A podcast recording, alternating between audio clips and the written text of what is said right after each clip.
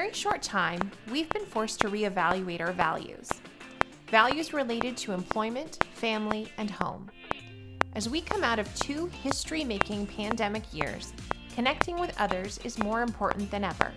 But it's safe to say that the way we can and want to connect has changed. We are not for profit professionals supporting adults to live, work, and grow in a rapidly changing world.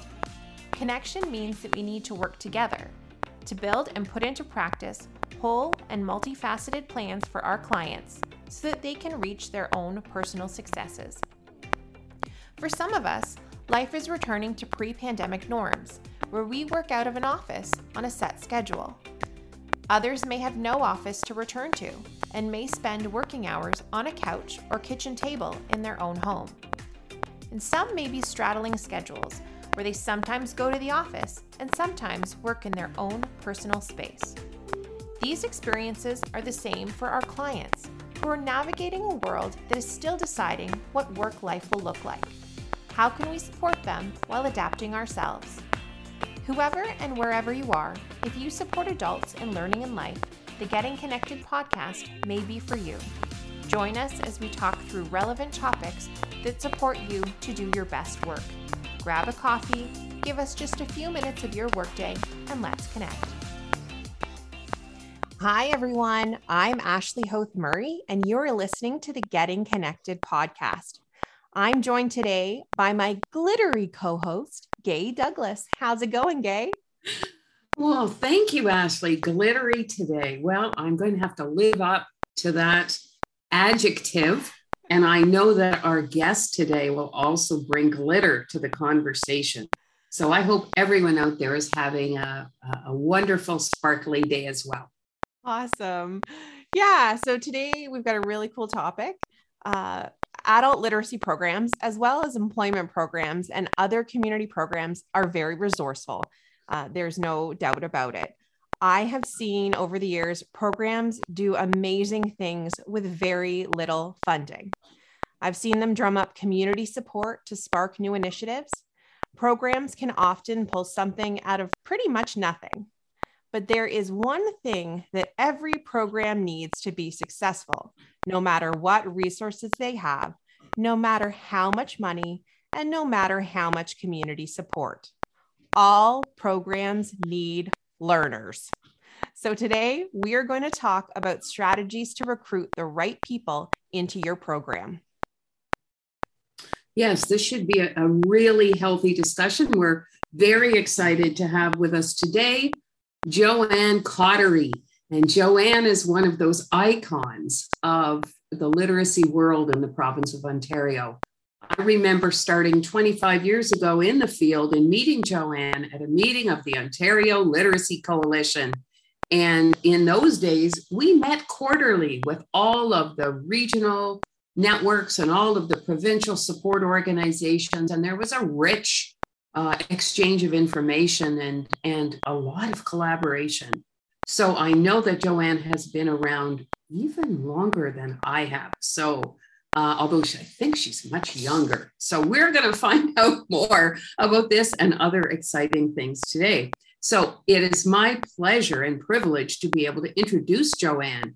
And she has the most amazing little bio here that I'm going to have to read it to you because it's brief, but it's really fun.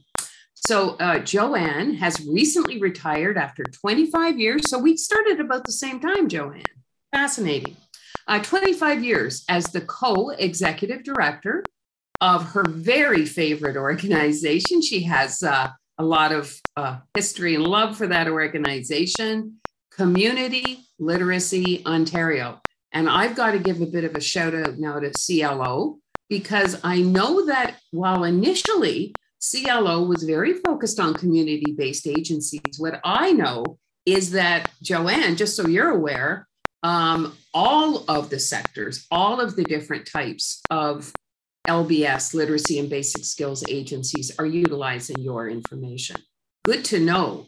Mm-hmm. So much value to uh, the work that CLO has done over the years that uh, your resources and information really do inform and uh, engage the entire spectrum of literacy and basic skills programs in the province. So here are some things that many of you, even though you may have known Joanne for a long time, here are some of the things that Joanne is now involved in now that she's not full time uh, co executive director.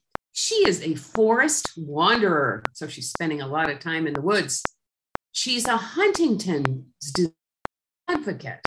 So I'm sure there's some family concerns and some some advocacy that's going on in that area for you. She's a very active volunteer. She's doing some contract work. She started uh, a, a company. She's a social entrepreneur with her husband, and they're starting Marvelous Mighty Mini online bookstore. I hope you have a chance to tell us more about that later, Joanne. She will always be a forever friend of literacy. And I wanted to end with her final point here. She's making good trouble in the areas of poverty and disability. So it sounds like Joanne is going to continue to be an advocate across a number of different areas here. So we're really delighted to have you here today, Joanne. Thank you. I also have the chance to ask the first question. Rob is going to tell us a lot about what she's seen over the last 25 years as uh, in the literacy field in the province. So, Joanne, what have been the major changes when you think back 25 years, which probably was 1997? Is that right? Yes. So, from 1997 to 2022, could you reflect on what you uh, would think are the major changes in literacy and basic skills? Sure. And thank you for having me here, by the way. I'm really looking forward to it. So, I would say I'll just start off with what hasn't changed, which is the incredible passion of people who work in the adult literacy pro, uh, field. We were talking about that, the three of us before, how it's not a job really it's it's a passion and it's amazing how despite all the changes that have uh, occurred in the adult literacy field in ontario and whether they were imposed externally or things that happened uh, internally through us that that has not changed. We've never been we've never been tamed. We're still very much a, a field that believes in people and supporting people and we're here we're here to make a difference and that that has never changed. So it, it makes it easy for to work in a field for 25 years right okay when you're surrounded by people and and, a, and an incredibly important cause and, and the courage of learners. So i'll just mention a couple of changes. I would say one of them is of course digital has really shifted the ontario literacy field along along with the entire um, world. But it's allowed us to connect more with one another eh, whether it's the staff like us having training webinars and linking the way that we are right now or even just our ability to communicate and share we used to just use email when i started it was you know so much less efficient and, and there's just these genuine connections between staff members for example whether they're in thunder bay or in the Niagara region like you or Barrie like me. And it just is all so easy and fruitful to plan and and, and scheme and uh, make make do positive things for learners. But also in terms of teaching, the ability to teach learners and share resources digitally has been incredible benefit to um, the, just really transform the way we way we teach, the way we learn, and and so on. And I mean that's also parallel everywhere else. Uh, but in literacy, it's specific because we're also talking about a vulnerable population group that, that has low level, still often has low level digital literacy skills. So there's also the danger of excluding people that we've been working at as a literacy community from the very beginning of the digital revolution and, and, are, and still are. Uh, so that that's one main main shift that that I've seen.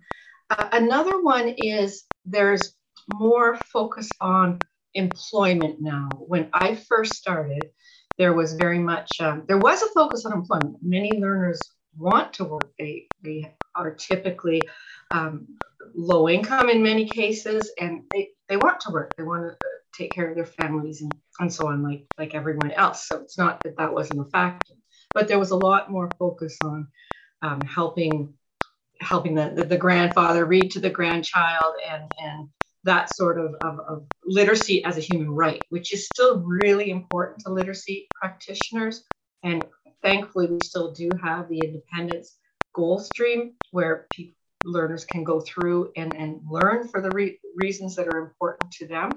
That's just so critical. And I'm grateful that has stayed as part of the literacy field, along with employment and other training and education and apprenticeship and so on.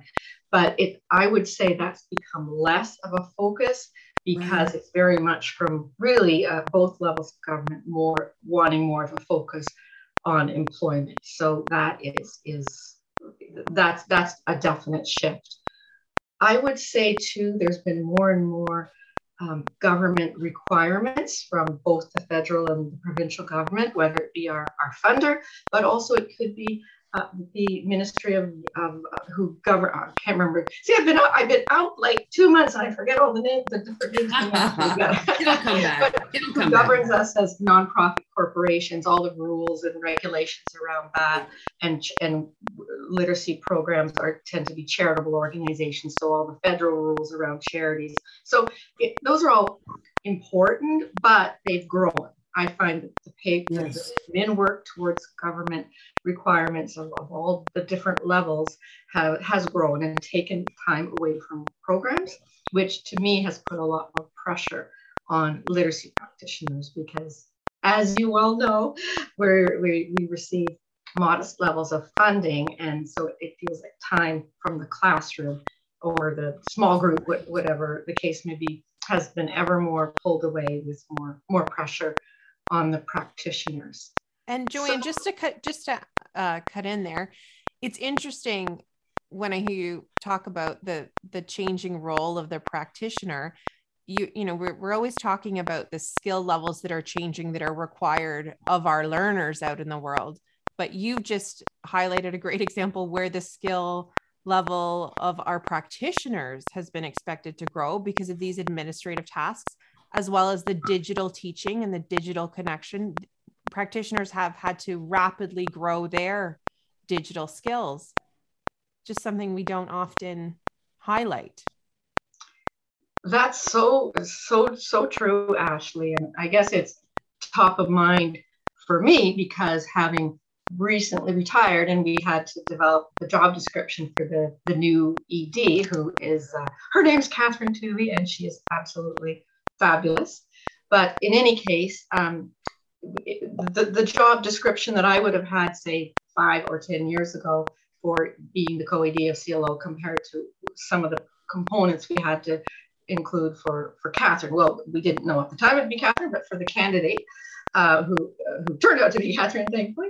Anyhow, um, you know, a very, very a huge shift to, um, which came upon us incrementally. You would know as working for Literacy Link South Central, it's also there for you too. Just the amount of things you have to know, whether it's requirements of AODA or the new nonprofit act and, and so on and so forth. There's just there's a lot, and our programs mm-hmm. have to know all of that too. Yes, so and I think you growth. make a good point, Joanne. It's taking the practitioners in many cases away from why they're there. You know, they're there for that passion to teach that passion to have an impact on people's lives. They know that what the results of, of literacy programming can be. They know the success stories. That's what drives them. And so, yes, the attention to administration, whether it be for the funder or Canada Revenue Agency or Corporations Ontario or uh, even the, their employee, their employer, they're they're really being forced away. I know a lot more are also uh, now inputting information into CAMS where that was not mm-hmm. necessarily part of their job. So, you know, uh, crossing that spectrum from service delivery and teaching into the administrative tasks that go along with it. It's got to put additional pressure, not just on practitioners, the managers as well, I think. And actually, I'll just say a little personal thing here about Ashley and I is that's one of the reasons we work really well as a team is Ashley's really good with technology and I'm not. So we've worked that one out um, uh, because it's absolutely critical. And it's such a wide range of skills that are necessary, not only to operate a literacy program, but to operate a regional network. You really do need a broad set of skills. So we've been able to find that work for us here at Literacy Link by dividing uh, and conquering. and, and doing what we enjoy. Yeah, yeah. Yeah, exactly. And that cooperative approach that is is very common in, in literacy as opposed to hierarchical. It's uh, it's kind of unique, perhaps really unique to, to our field, but because Jette Cosburn and I worked in the same way, share, like same as you you and Ashley, sharing you know sharing the, our skills in different areas. Kind of what you have to do. It works well, and it's also what what you need to get everything done to too. survive. That's the real yeah. being resourceful. yeah. But uh, Joanne, let's go back to uh, to some. We you were highlighting some challenges when you were speaking about changes over over the last 25 years. So can you talk specifically to some learner recruitment challenges that are facing adult literacy programs right now? Sure. It's it's we Community Literacy of Ontario uh, did some research this last year, and and I ended up writing and researching and writing a report, which was just kind of like a. It was a real joy to do it because I had already, you know, decided I'd be leaving as of March 31st. So it kind of felt a little bit like a a farewell or something and, and capturing some of that passion and skills. So it, it, was it was a real joy to do. And so I'm, I'm happy to talk about it today. But um, some of the challenges, and, and these these are specific to marketing and learner recruitment, but they actually could be, many of them could be applied more broadly to a lot of what we do in adult literacy. You'll, you'll recognize them. So uh, one of the top ones is the lack of funds for marketing because we do receive funding from the provincial government, as you well know, but it would go, it all goes to service delivery.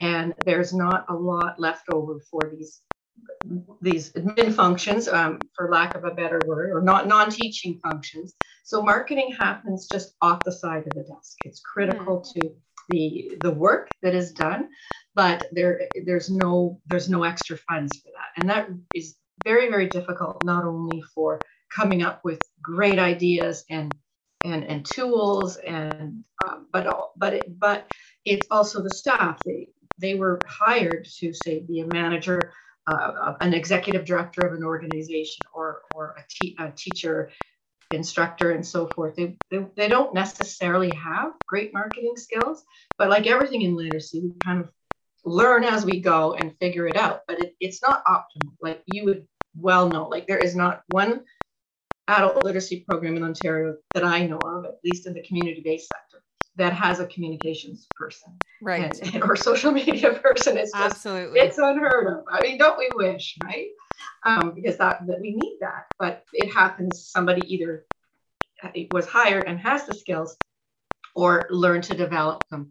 But that's not well. When I talk about some of their strategies, I don't want to leave it as though as though that means they don't do effective marketing because they do, but it comes out of that passion and commitment that we were talking about earlier because they know there's many people in the community that need their services. So they, they get out and do and, and and do it anyway and increase and, and do do a, darn good job of it and come up with some very create, creative ideas that work. But it's not easy because there's basically no money for it or and, and no training. You would learn your marketing skills by watching someone who's really good at social media, for example, um, and implementing that in your program and discussing it at LSP tables or, and so on or, and so forth. And I'm sure a lot of people learn from your, pod, you know, listen to your podcasts and learn and even learn how to do podcasting from you. So it's, it's that kind of, of, of um, environment. So an, another another challenge, which again is so broad based, but specifically to learner recruitment, it's just so difficult, is the stigma to literacy. So as as as we all know that uh, very unfortunately, people with low literacy levels sometimes feel a sense, sense of shame and they will go to great efforts to hide their lack of skills.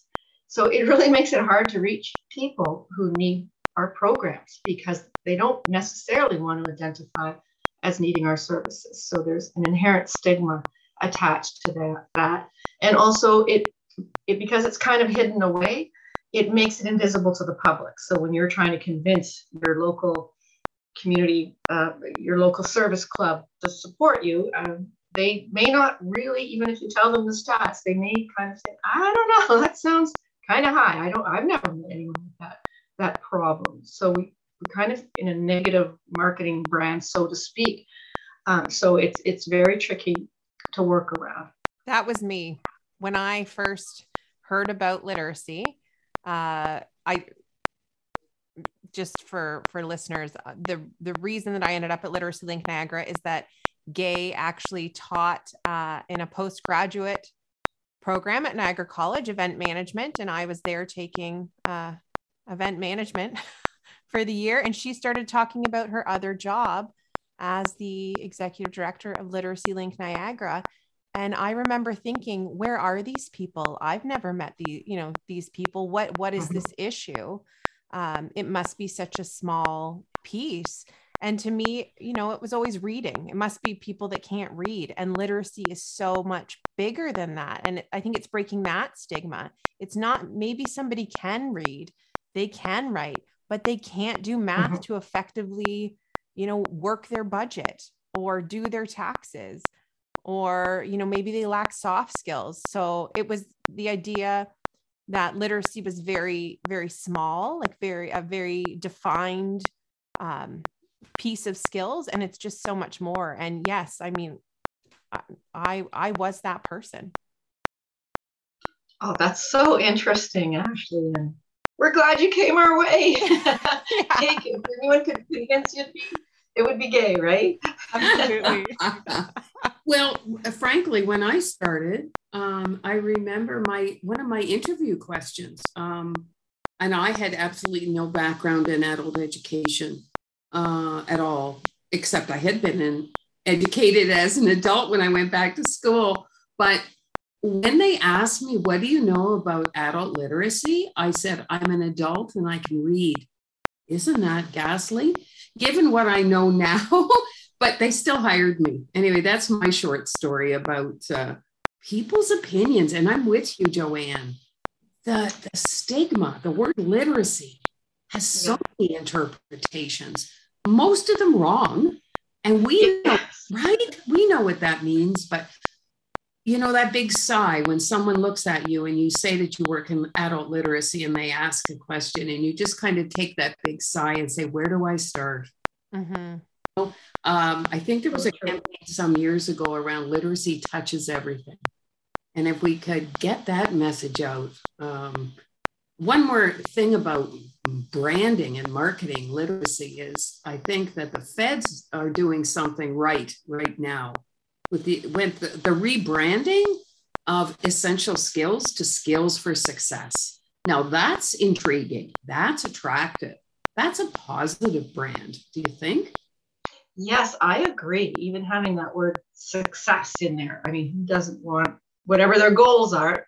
People want to be successful at them. And i don't you're it is it's a positive brand. And we have you know a lot i find that encouraging and we have lots to learn from that and can maybe build on that. So yeah so that's good. But what you say about the lack of community understanding and awareness it's so true. Like in our research we found programs were saying that for the general public they tend to re- correlate co- um, correlate literacy with reading and children and young people. And there's nothing wrong with that. It's, it, it, it's very, very important, of course, but it doesn't stop at the, at the secondary school system the way most people think. Uh, and, and, and they're unaware of adult literacy and, and kind of shocked to learn about the level of, of needs.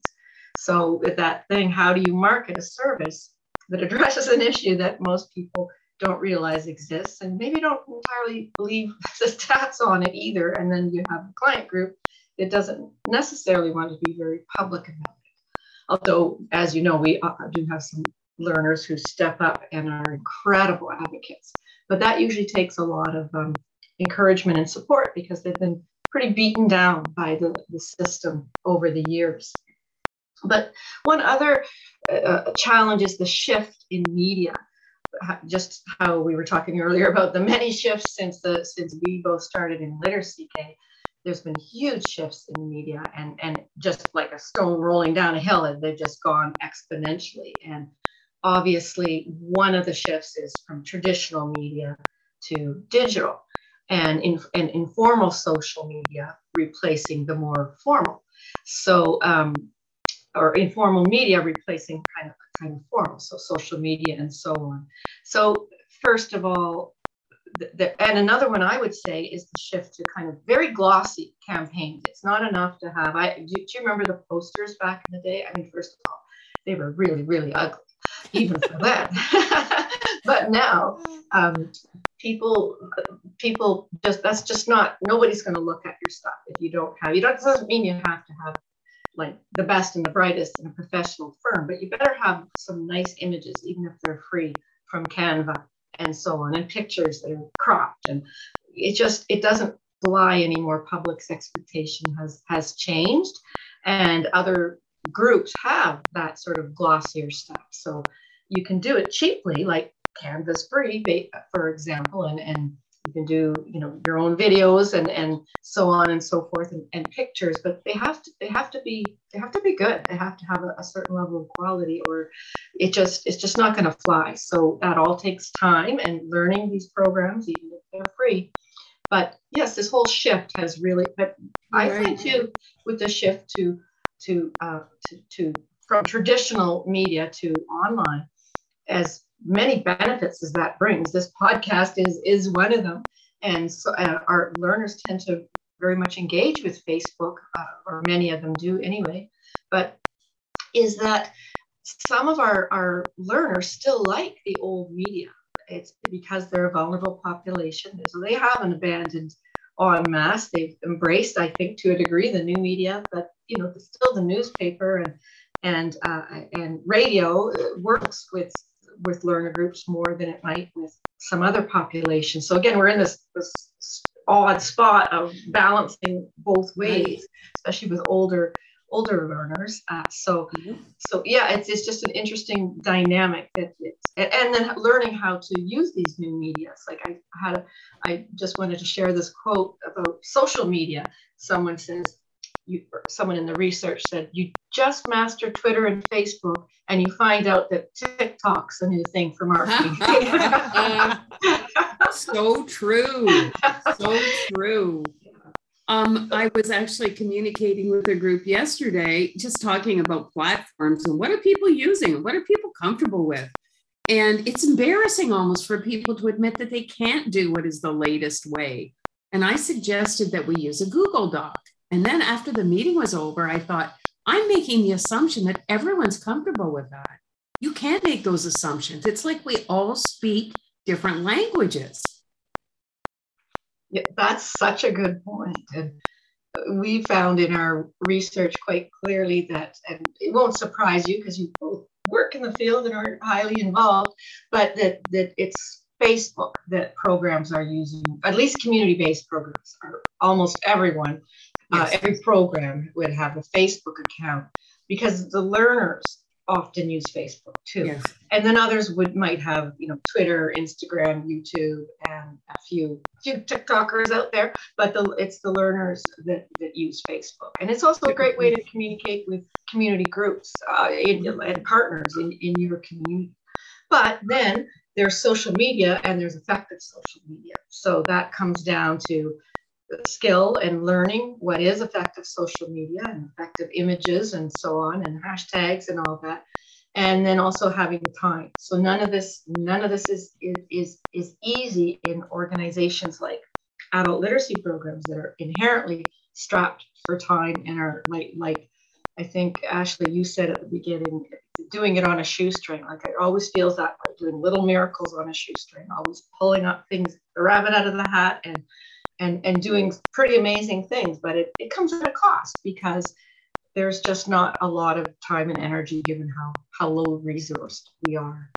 And so it, it, that's an, an inherent problem as well too. And, and I would be remiss if I didn't mention, too, the enormous harm caused by COVID 19 to learner, and which created incredible challenges for programs and everyone, of course, to recruit adult learners. Like the, the world just just shut down. And one of our biggest community partners in literacy and basic skills program is OW. Well, for most of the pandemic, the offices were closed, who refer to us, offices were closed, which, which is understandable. It was a pandemic. And, and staff was was working remotely, so they couldn't link with the OW staff as well. And, and then also OW changed their focus, which I think was wise. Their clients were in crisis too, to life stabilization. They weren't looking to refer people to training opportunities at that time. They were they're focused on life stabilization, which was a wise choice. But there went a whole group of clients, uh, potential clients, just kind of disappeared for well over a, a, year and a half, if not two. And same thing with employment services they, and, and literacy. We, we, our offices all closed down, moved to virtual. But it, we, we recruit in the literacy community a lot through partners. So our partners weren't, weren't functioning as normal. And, uh, and, and so we're, how do you recruit and build those relationships? And then people moved on in, in many organizations. So they'll be starting from scratch again. So a, a huge problem. Joanne, with all of these issues, I mean, you've talked a lot about marketing, but what are the top two strategies or practices that you would suggest right now that programs do to increase learner recruitment?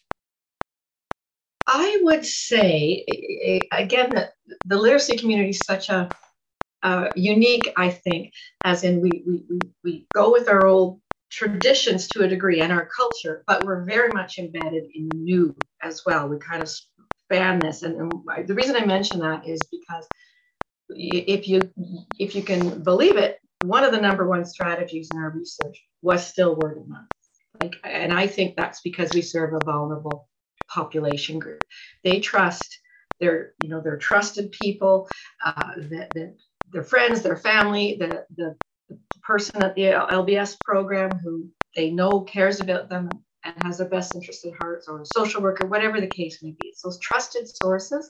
And it's funny, I was thinking about that, say, with our, our new, new Ukrainian um, visitors or refugees that are coming to Canada. Like, who would you trust when you're vulnerable like that? Probably trusted networks. So that's still a big thing in the for adult literacy program. Despite all, it was always that way. It was that way when you and I started date, and it's still that way. And I think that's a, something I wish to highlight more to both the federal and provincial governments. That yes, digital is great, and we embrace it, but there's also that personal connection that will never go away for vulnerable populations, and uh, we need to we need to not discount it. So to be remembering that that is still an important. Uh, an, an important way to to to, um, to to recruit people and to build up those those kind of of networks still.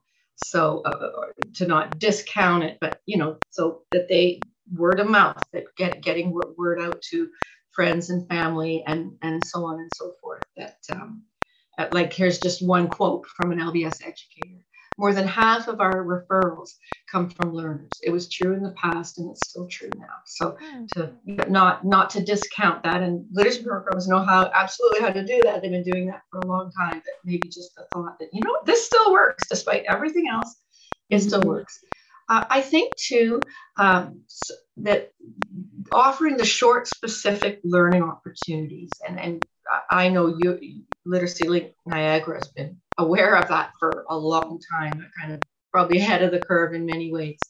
So those targeted training opportunities that might that, that just and, and using workforce related curriculum that really helps people meet their short-term needs that people you know like digital literacy or landscaping and ground maintenance or uh, clerical assistant, exploring the trades, that kind of thing. But also what, what you did, your your your reverse mentoring curriculum with the uh, the seniors and the young people, like yeah. things like that, kind of those that gets people, wow, that's different, that's interesting. It gets you marketing attention, and then it gets you people who think, yeah, I can do that. That really fits my needs. I'm, I'm in. What do you what do you think about that? Yeah, very targeted. Like Yeah. targeting a specific client with a specific goal. And then, I mean, a good example when you talk about reverse mentoring, uh, which is pairing uh, youth with uh, with seniors to increase digital literacy skills, um, which is a free curriculum that is available through Literacy Link Niagara if anyone's interested. But uh, by doing that, you bring seniors in, and you also bring youth in who may have strong digital skills.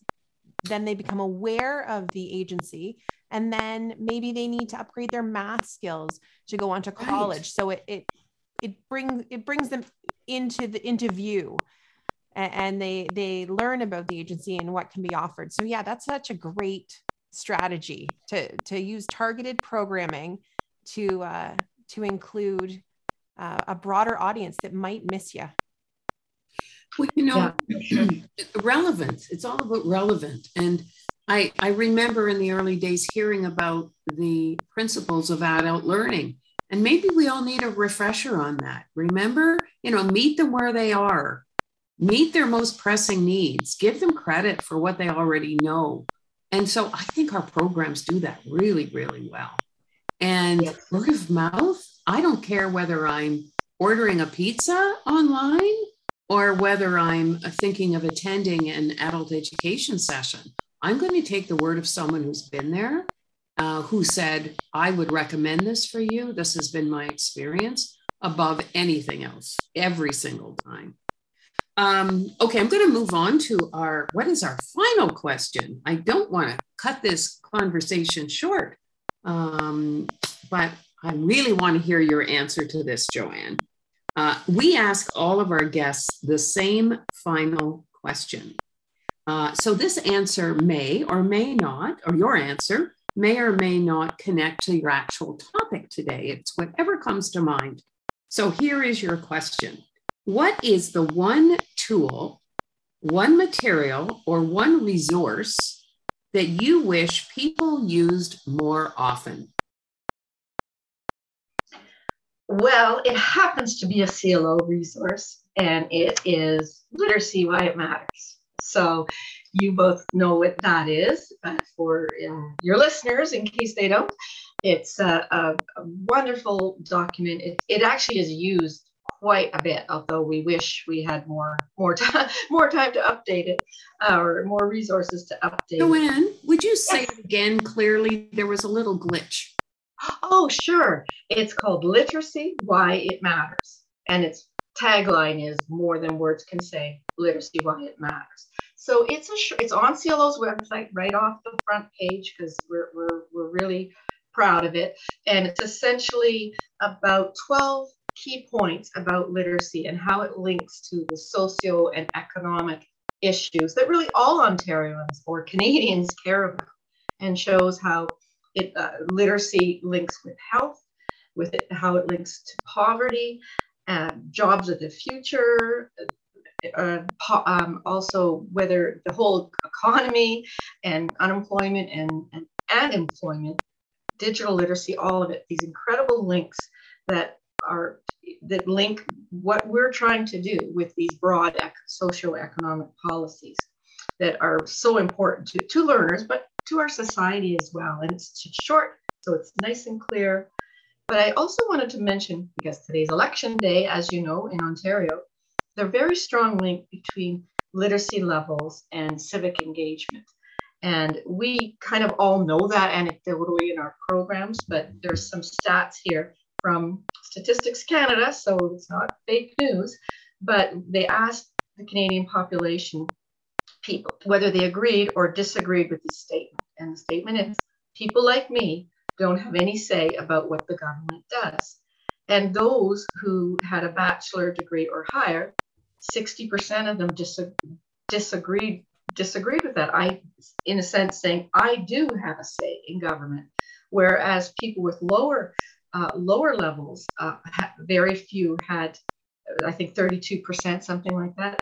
They did they say so? Less than half said that they felt that what they said mattered to the government. Like it's it's kind of a heartbreaking stat, Yeah. especially uh, just really was thinking of it on election day like this, and just that their their their voice, their input matters too. And so the higher your education level, the more you think the more you think your voice matters to your government. And we know everyone's voice matters. And also that our learners have some very important needs that they're more vulnerable, that the governments of all levels should be addressing. So why should they be, many of them feeling their voice matters less? In fact, they potentially, they, you know, well, they certainly matter equally and we need to hear from them. So anyway, it's a great resource that just, we designed it to, for our partners in literacy for them to understand um, how literacy and why it matters in very simple ways. And we also put up graphics and social media images to go alongside it. So it is used quite a bit, but I wish I wish it would get outside the literacy community and into the government and partner and business level. So well, we will make sure to add a link to the show notes um, so that people can easily find uh, those documents because they are very helpful and very colorful, well marketed documents, very, very attractive. So I really want to thank you on behalf of Gay and I uh, for joining us today, Joanne. Uh, the you are very insightful on um, both kind of like a global uh, view uh, of adult literacy in Ontario. And also, you gave us some really specific um, strategies to uh, to meet the learners where they are. And I think that's one thing that literacy has uh, has done really well. So, uh, thank you for your time, and thanks for listening, listener. We look forward to getting connected with you next time.